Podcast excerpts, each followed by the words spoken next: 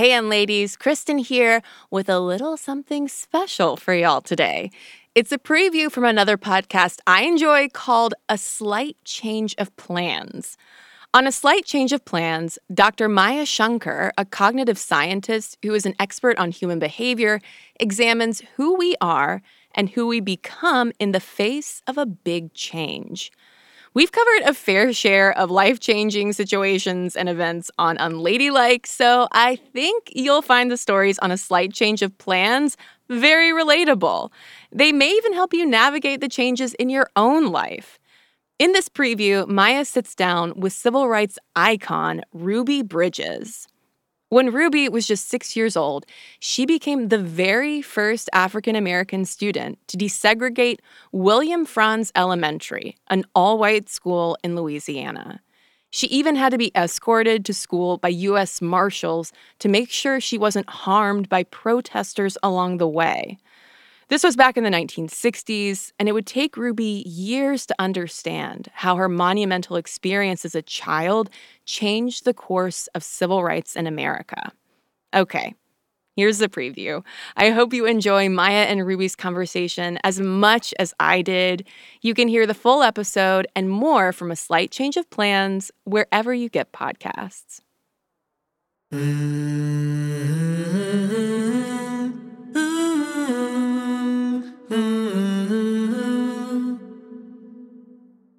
remember the knock at the door, and my parents opened the door, and four very tall white men were standing at the door. And I remember they had these yellow bands on their arms. And my thought then was, you know, who are they? And not really knowing, but I remember the conversation. I remember them saying, We are US Marshals and we've been sent by the President of the United States. We're here to escort you and your daughter to school today. That's Ruby Bridges, an icon of the civil rights movement. When Ruby was six years old, she became the very first African American student to desegregate William Frantz Elementary, an all white school in Louisiana. She was not only the first, but also the only Black child attending the school. And U.S. Marshals had to escort Ruby there to make sure she wasn't harmed by protesters along the way. No one told Ruby how monumental this moment was, and it would be years before she would put all the pieces together and fully appreciate her role in shaping the future of civil rights in America. I thought that this was an incident that just happened in my community, on my street. Hmm. That's what I thought. I wasn't aware that it was so important that it changed the face of education and that people around the country were familiar with it.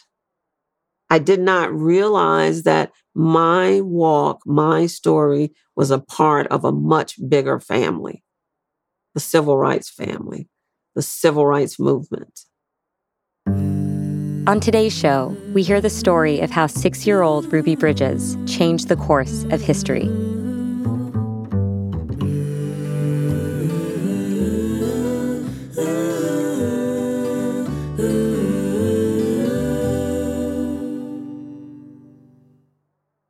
Ruby Bridges was born in 1954, the same year the U.S. Supreme Court issued its landmark ruling in Brown v. Board of Education.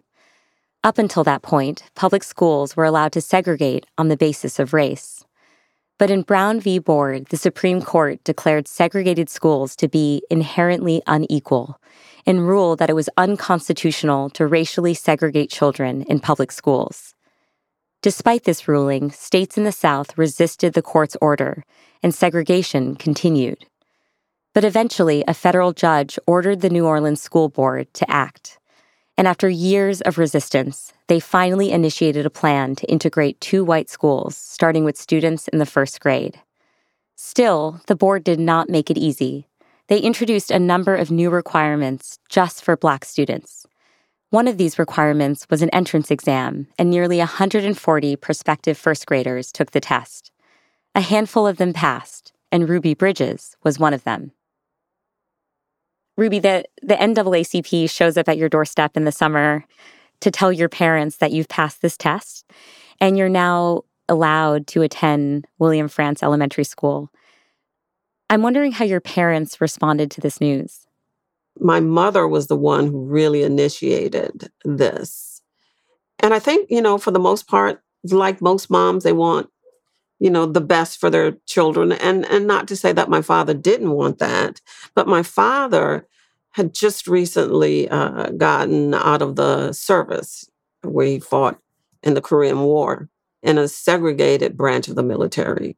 Mm. Uh, he felt like if you could be on the battlefield next to a white soldier fighting for the same country, and yet at the end of the day, if you lived, you couldn't go back to the same barracks together because he was black and his counterpart was white. They couldn't eat in the same mess hall together. So he felt like, why send me to this integrated school facing all of the problems that could have happened because things wouldn't change anyway. Hmm. And that's really how he felt. But I do believe that they were very excited that I'd passed the test.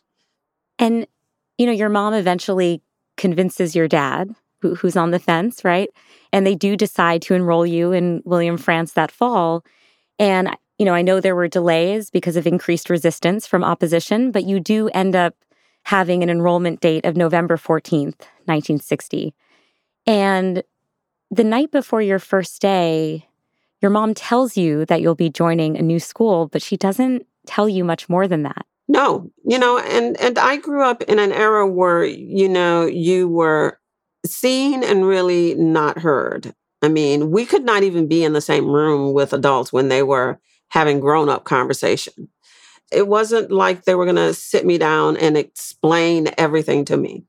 You know, it was only on a need to know basis. That's, you know, how they felt. So the only thing they said is, Ruby, you're going to go to a new school today and you better behave. Now, I do remember taking the test, you know, weeks before, but I wasn't privileged to what the test was about, what all of that meant. I just knew that I was going to be going to a new school. And like most kids, you're a little bit nervous when you have to switch schools because you're going to leave your old friends and you know, and your teacher and the school that I had just gotten used to because I was only there for kindergarten. So uh, that was it. And and also, Ruby, you better behave. mm. And that's what I was concentrating on is behaving. I'm wondering, Ruby, if you can bring us back to that first morning when you were getting ready for your new school. Well, I remember that morning uh, because I'd already had a, a first day. Hmm. I'd had a first day the year before. And yet this first day was totally different. You know, neighbors were coming over. My mother's uh, friends were coming to dress me for school. And, you know, I had all these beautiful new things to wear that really didn't happen when I started kindergarten. And it just seemed like the house was full of people and it was all centered around me going to school. And so that in itself was very different.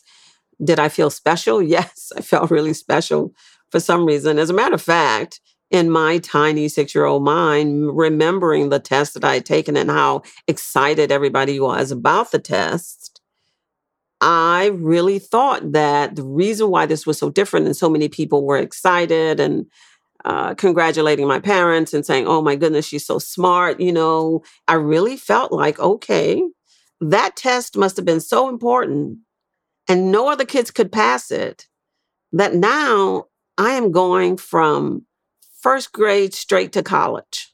So I thought, I thought everybody was so excited because they just had never seen a six year old go straight to college. And, uh, but you know, that's the imagination of a child and the innocence that protected me during that time. Mm. So I remember that back and forth. And uh, then I remember the knock at the door. And my parents opened the door, and four very tall white men were standing at the door.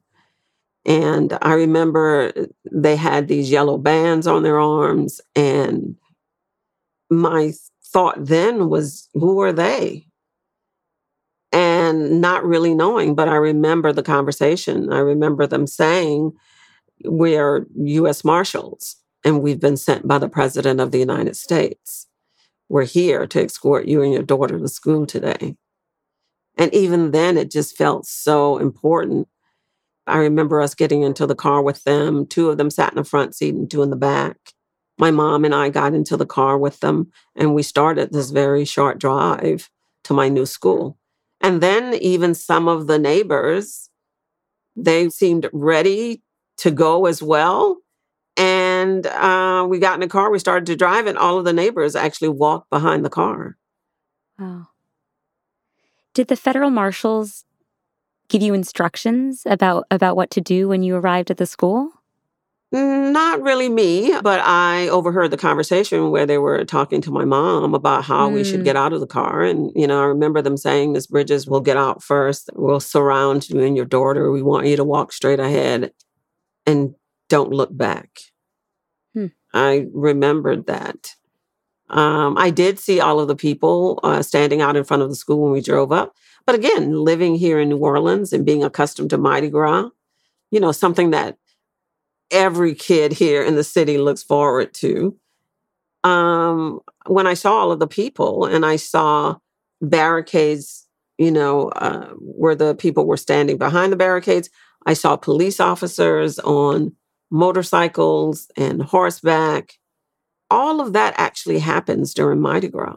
Hmm because at any given time you could be in your car and stumble into a parade uh, and you have to stay in your car and wait till the parade passes. So you know i say that to say that i did not feel a need to be afraid. Hmm. that was a preview of a slight change of plans from pushkin industries. Hear more from a slight change of plans wherever you get podcasts